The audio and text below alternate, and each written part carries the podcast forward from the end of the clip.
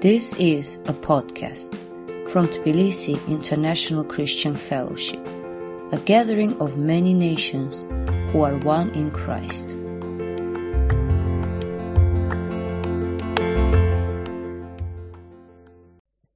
Our scripture reading today is taken from the Gospel of Luke, chapter 8, verses 26 to 39.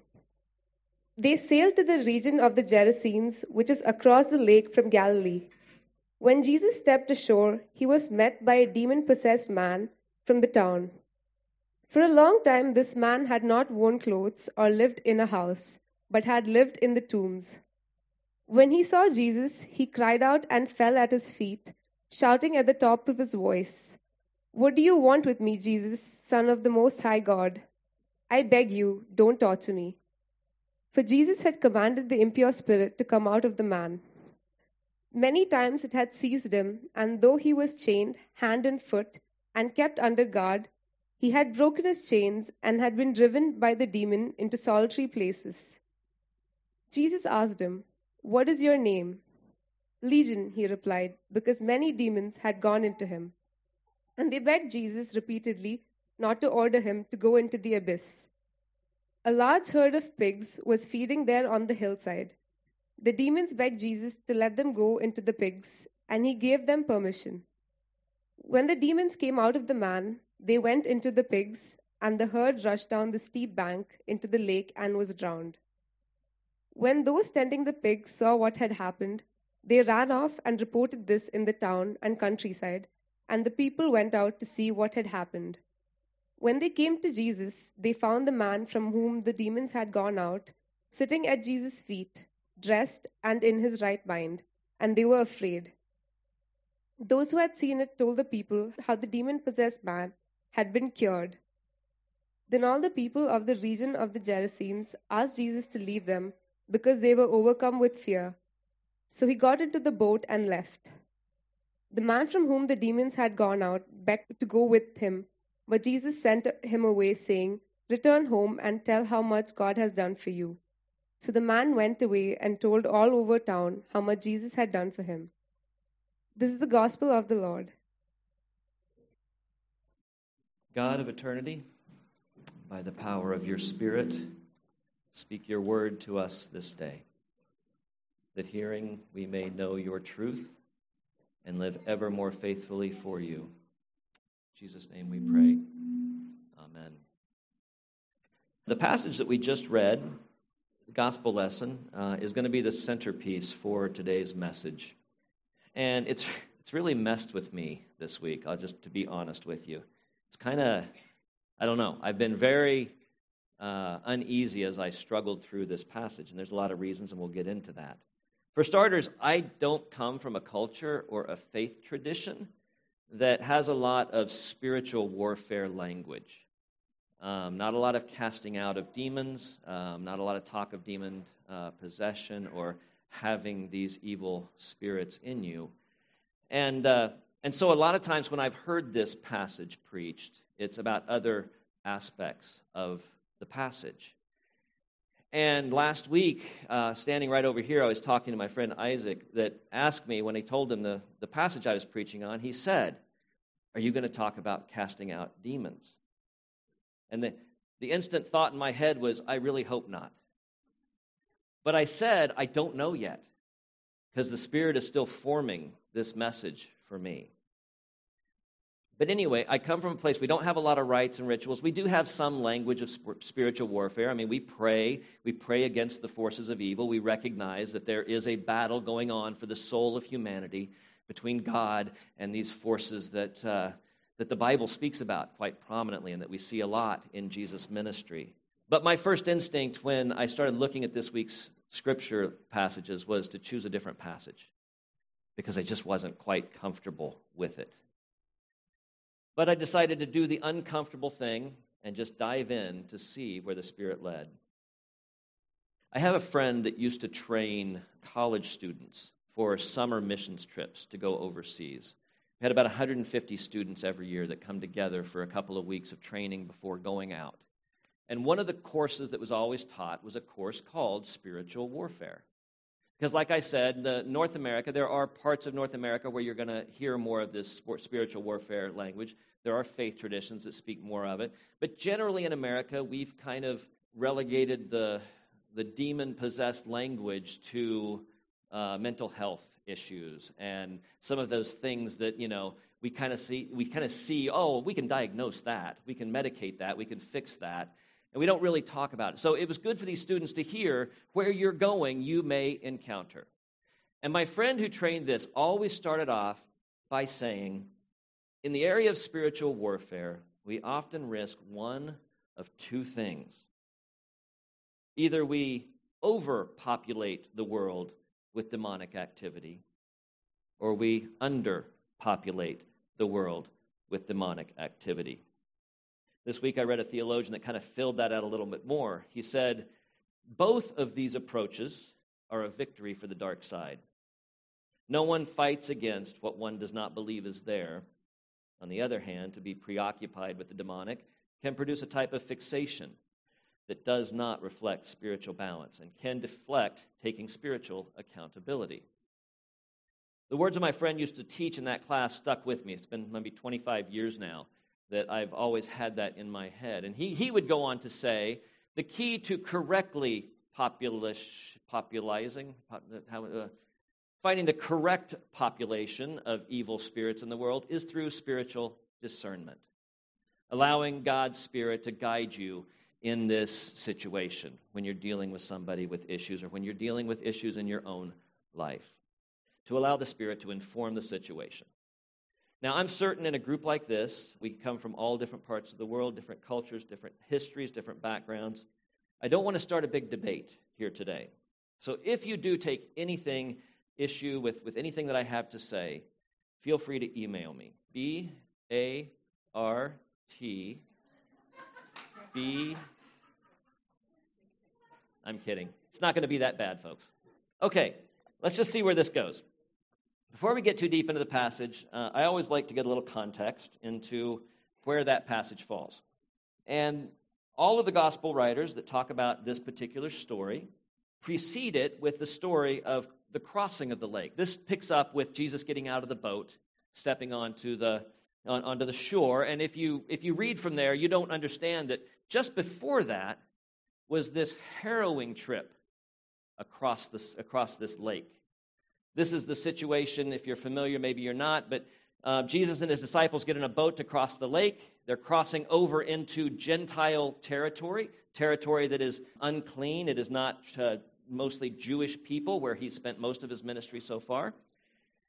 And in the middle of the, in the, middle of the sea, this storm arises, and the waves come up. And, and these disciples, who some of them were fishermen who were very comfortable in boats, became very terrified and of course, Jesus was sleeping in the boat during all of this. And finally, they wake him and they say, Don't you care that we're about to die? And he stands up, he tells the wind and the waves, Calm down. And they listen. The wind and the waves stop. And in that moment, he looks to the disciples and he says, Oh, you of little faith. One of our favorite phrases to use with people sometimes, isn't it? Oh, you of little faith. So there's this moment of this, this desperation this fear, and then Jesus calms the storm, the wind and the waves. The disciples actually say, The wind and the waves listen to him. Who is this person? There's almost more fear after that than there was in the midst of the storm because the power of Jesus can often be frightening. Now, we then have this passage, and then following the passage is when he goes back across to uh, his Jewish territory and he gets a, a, messenger from a leader in the synagogue who says, My daughter's very sick.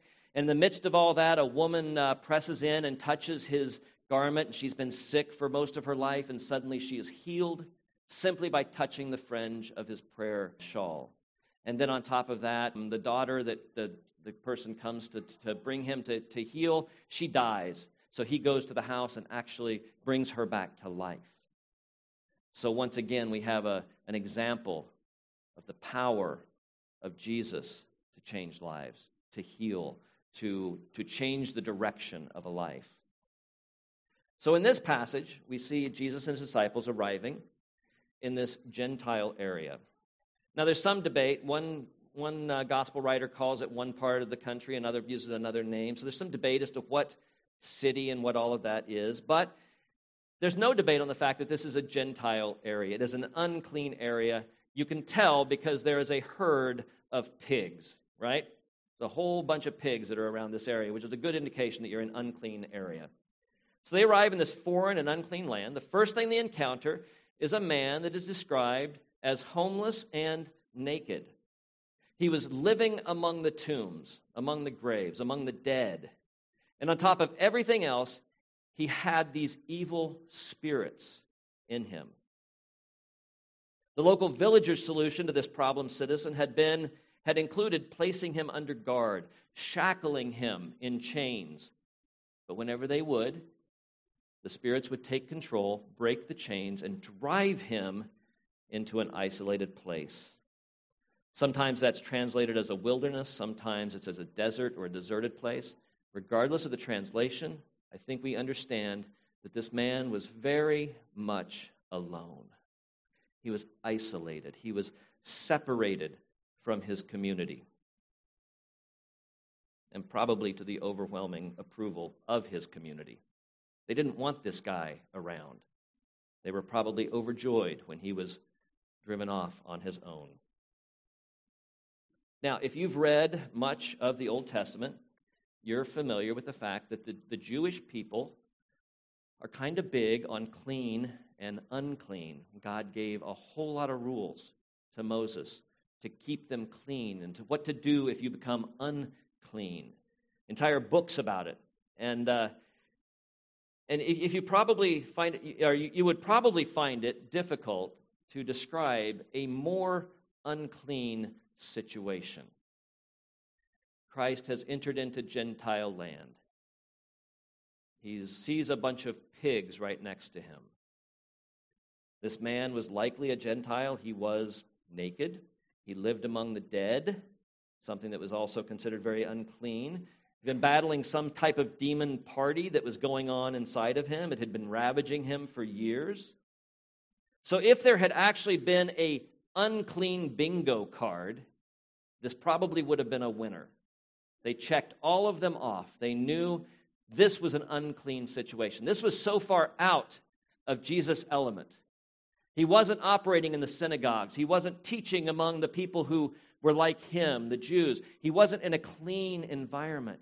He stepped out of that. He crossed the sea into this very, very unclean area. The man sees Jesus and he instantly drops to his knees and declares, well, he screams really, Jesus, Son of the Most High God, what do you want with me? Please don't torment me. And Jesus simply asks him his name. Then he negotiates what will happen when he forces these demons out of this man. And then he simply does it.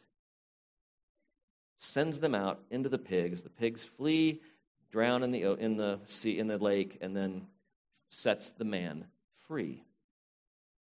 Now, this may be a touch sacrilegious. I apologize. If you were here last time that I preached, I told you I was a child of the 70s and 80s, and I spent a lot of time watching TV. Do you remember that? Some of you maybe? There was a TV commercial that I distinctly remember. It was one of the most popular commercials. It was a McDonald's commercial because that's what America does, right? We make McDonald's commercials. And here's how it, here's how it started there was a dimly lit arena with a basketball court lit in the center. At the top of the key, at the free throw line, somewhere in there, was a, was a tall, pale man bouncing a basketball and shooting baskets. Then, off to the side, on the, un, on the, the, the dim lit bench, the, the seats on the side, a man walks in with a McDonald's bag. Now, this man was fit and strong and didn't look like he had ever once eaten a Big Mac. Okay? But he sits down and starts to open the bag. And the guy in the court says, What you got? And it zooms in, and the man on the court is a, is a gentleman named Larry Bird. Now, Larry Bird was one of the greatest basketball players of his era. And the man on the bench was Michael Jordan. Some of you may have heard of him. Michael Jordan had recently transformed the way the NBA was played. So you had the old guard and the new guard. Michael Jordan said, I have a Big Mac, fries, and a Coke. And Larry Bird looks at him and says, I'll play you for them. And Michael Jordan smiles, that, that winning smile that he has. And, he, and, and, and Larry says, first one to miss has to watch the other one eat it. And then he said, no dunks. Because obviously Michael Jordan was known for his slam dunks. Larry Bird was not. So then this shooting contest begins, where it starts off with them in the middle of the court, and you know they just make these easy shots, and then next thing you know, they're standing on the other side of the court, out of bounds, and they're shooting all the way across the court, swish, swish, everything goes in. Then they start going to the top of the stands, and they're like off the scoreboard, two bounces, nothing but net. So they shoot it, and obviously, awesome camera work takes this and bounces it off to this, and it goes in, no problem. And it continues this way until finally they are standing on top of one of the tallest buildings in Chicago. And one of them says, Off the bridge, over the river, off the street, through the window, off the blackboard, nothing but net. And that's where it ends, giving the impression that these two men could not outshoot each other. They were able to make every shot, no matter how challenging.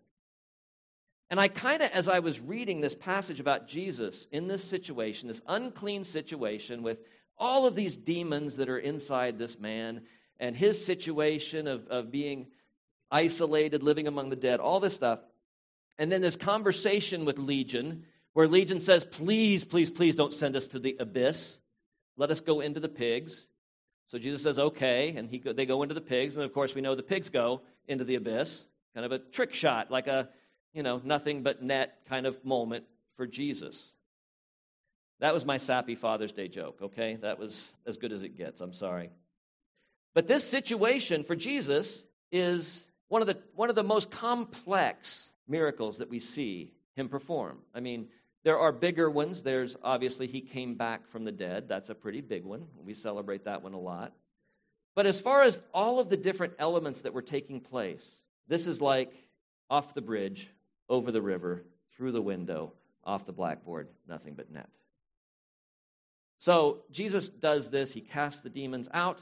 Demons go into the pigs. The pigs go into the ocean. Everybody cheers, right? Well, wrong. The pig herders are pretty upset. That was their entire financial income for the year, probably. They lost the whole herd, they lost their livelihood. The people in the city are mad because their local economy is going to be shaken. But not only that, they come to see, and the man who they had driven off, the man that they had shackled, the man that they had guarded, the crazy guy everybody avoided, is sitting in his right mind, clothed at the feet of Jesus. And now they have to be reminded of the way they treated him. He's normal. That's a big issue for the town. So they tell Jesus and his disciples, You must leave the area now. So they get back in the boat, get ready to leave. This is the entire time they spent in this unclean area. Risked life and limb to cross in the storm for this one event in this area. And of course, the man, the man who is now in his right mind and wearing clothes, he wants to go with Jesus. He wants more of that that he's experienced. He's, his life has been changed, and he wants to go with the one who changed it. But Jesus says, No. Your job is to stay here and tell your family and tell those in the town what God has done for you. So let's go a little bit deeper. There's a few things that stood out to me in this passage this week.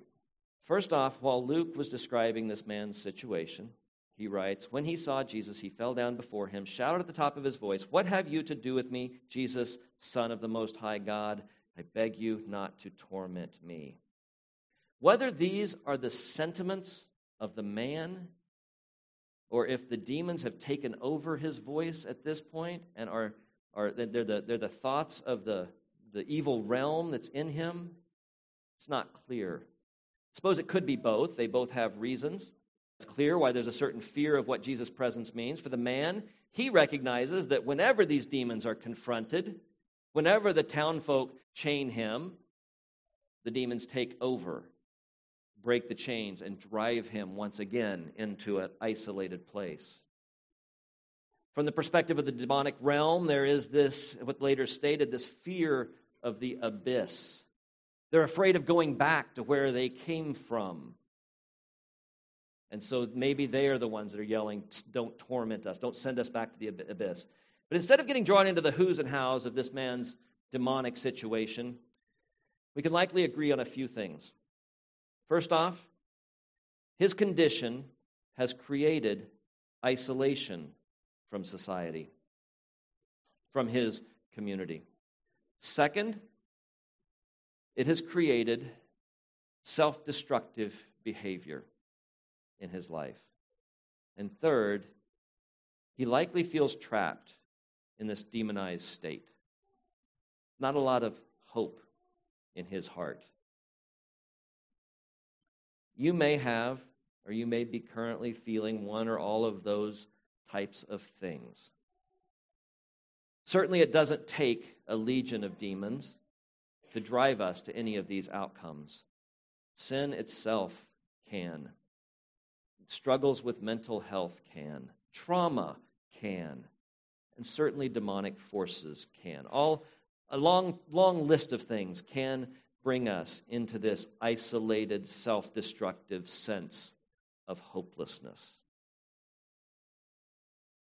But then, Jesus, the Son of the Most High God, sails up and enters the scene. Jesus steps up and shows his power and his ability to confront the forces of evil.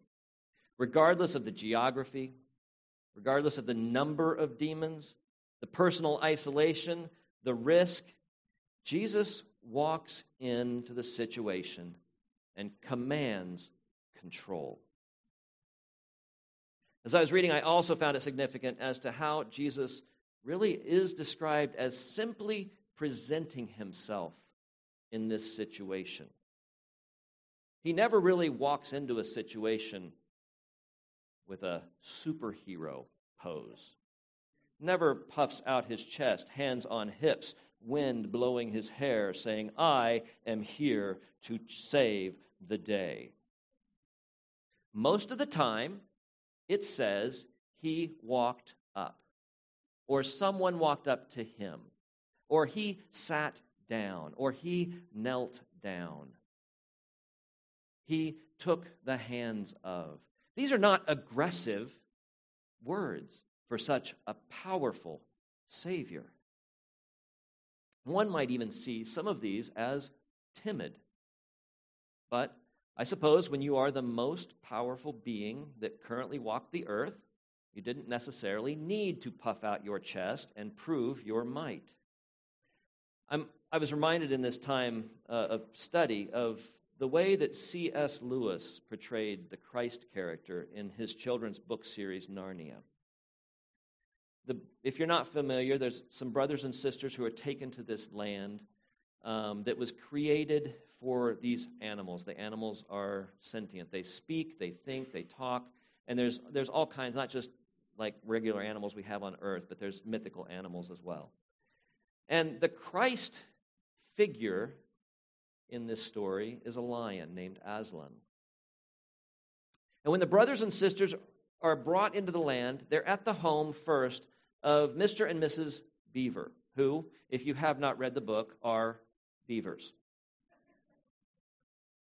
They are trying to describe Aslan, the lion, the Christ character, to these newcomers. And this is what is said You will understand when you see him. But shall we see him? asked Susan. Why, daughter of Eve, that is what I brought you here for. I am to lead you where you shall meet him, said Mr. Beaver. Is, is he a man? asked Lucy. Aslan, A man? said Mr. Beaver sternly. Certainly not. I tell you, he is the king of the wood and the son of the great emperor beyond the sea. Don't you know who is the king of beasts? Aslan is a lion, the lion, the great lion.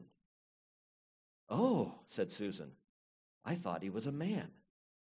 Is he is he quite safe? I shall feel rather nervous about meeting a lion.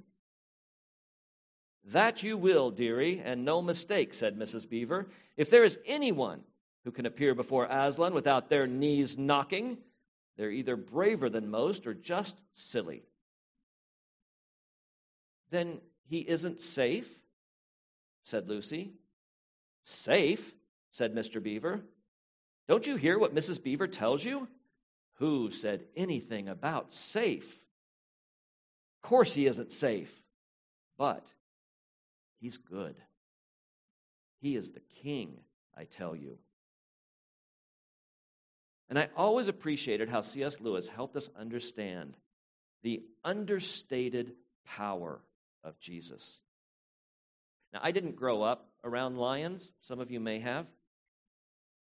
My experience with them was in zoos, TV shows, and at the beginning of the movies when they had that lion that roared for MGM. Okay, that was about it for me. But I grew up and moved overseas, and one day found myself at this rather interesting zoo in China. This zoo, my first thought when I was there, it reminded me a little bit of Jurassic Park. All of the animals were down below in big steel fenced off areas. I mean, there was habitats, there was places for them to run and hide, or run and, and, and play and whatnot, but you were up on this walkway above them. And you could go, you know, all, all over the place. And they had this interesting money uh, fundraising program at this zoo where you could pay a little bit of money and feed the animals. Now, that sounds like something you, maybe you could get away with doing in a different way. But what this meant was you bought a live chicken and they handed it to you, and you chose which cage you were going to drop it in. Well, I was just new to this whole thing and thought, that's fun. So I paid. They handed me my chicken. I took a picture with it. This was before selfies, so I took a picture, me and the chicken. The chicken was shaking. I held the chicken out over the lion area. In the lion area, there was this pride of lions that were all sitting over here, licking their chops, getting excited, see them start to flex their muscles, move their feet. But off over the farthest part, on a little mound of dirt, was, I assume, the, the leader of the pride, the big male, beautiful mane, sound asleep, not moving a whisker. Looked like you could just snuggle in there into that mane. So I'm holding the chicken and I'm looking at these folks down here, thinking this is going to be interesting. And the chicken lets off this sound that I start to feel really guilty after. I still hear it in my head. It's just like, oh. And it's looking at me, and I'm like, okay, we're going to turn you around and look the other way because I can't, suddenly I'm rethinking this whole thing. Like, this is not a good idea. I'm feeling really, really bad for the chicken. And I understand circle of life and all of that stuff. But anyway, I drop the chicken. And out of the corner of my eye, the male from a dead sleep is bounding towards that chicken, beats every other one of the pride that were ready to go and just snatches that thing up, takes it back, and eats it. And I thought, oh my goodness. That thing just went from, I would like to snuggle up in its mane, to get me out of here like that. And I always think about that when I hear this description of Aslan, when I think about the descriptions and comparisons of him to, to Jesus. Because Jesus' personality, his, his uh, presence among people is so gentle and so loving and so kind. But when he walks into the presence of evil, they are terrified of his presence. And he is able to speak and calm the seas. He is able to speak and the demons flee. He can have someone touch the hem of his jacket and be healed. And that's scary kind of power.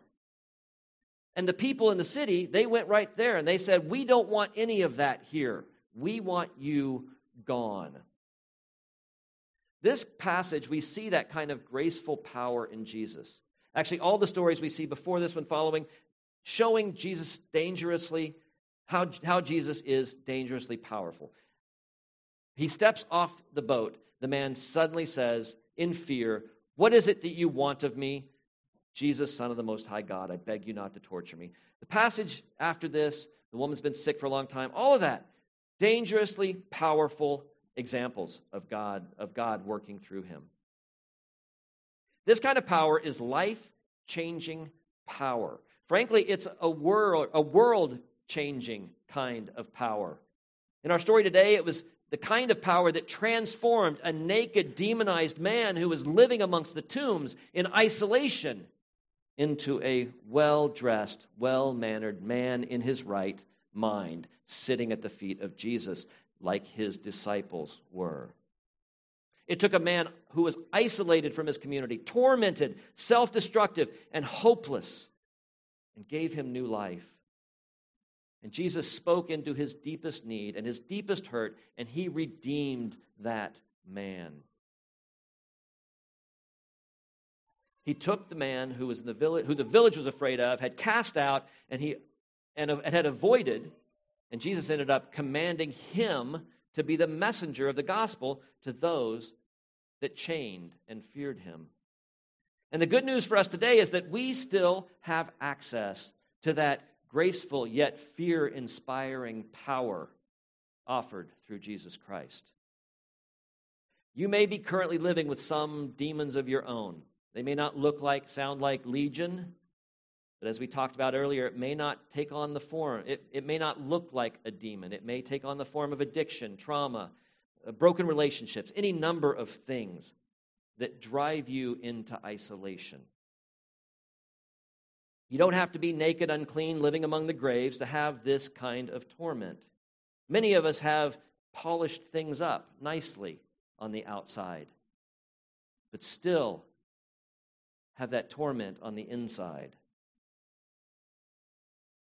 But the powerful mercy of Jesus can free us from the worst of evils. He was able to free this man from a legion of spirits. He was able to redeem him, reclaim his life as a testament to God's saving grace. And he can do that for you today. It may not look the same as casting out a demon into a herd of pigs. It may take on the look of slower progress, like meeting with a doctor, a psychiatrist, mental health professional. It may be meeting with a family member whose your relationship has been broken. These are tools that we have today to help in some of these situations, but don't hear me wrong. These tools are often unsuccessful ones when used apart from the healing, redeeming power of Jesus. This Jesus, the Son of the Most High God. You must encounter him. You must offer him your all the good and the bad, for this kind of freedom to be found. And one other thing as we close today, you may have already found this kind of freedom. Some of us here have already um, been released from a lot of those demons by Jesus. Or you may not have even experienced this kind of isolated, self destructive, hopeless state. And for that, I say, thanks be to God. But we must look at the end of this passage if we're in that place. The man who had found freedom from legions from legion's grip, his first instinct was to go with Jesus and his followers. To surround himself with the things that have brought healing and hope and excitement. He wants to learn more, he wants to do more, he wants to be involved with those people. But Jesus' response was to tell him to stay in the midst of those who were driving Jesus away. He was to be the messenger of God in his own community. Those of us who have found the saving freedom in Jesus are also called to speak into the lives of the lost, to be messengers of those who push Jesus away, to tell others what Jesus has done for you. Jesus has the power to radically change lives. He did it for me, He's done it for many of you, and He can do it for anyone who welcomes him.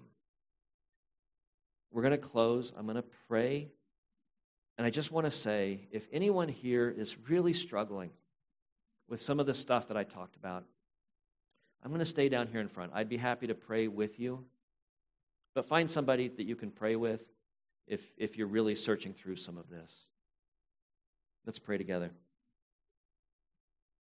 Father God, the creative way that you came to earth to confront the sins of man, to offer redemption, to offer freedom, is beyond our, our understanding. And we just thank you for that. We thank you for your willingness to not count out those who society has counted out to not isolate those that the world has isolated, but that your desire is to draw them into community, to free them from whatever is tormenting them, is destroying them, is demonizing them, and sending them back into the world to be a testament to you. Use us, Lord, to be your hands, to be your feet, to be your example of your graceful power your name I pray. Amen.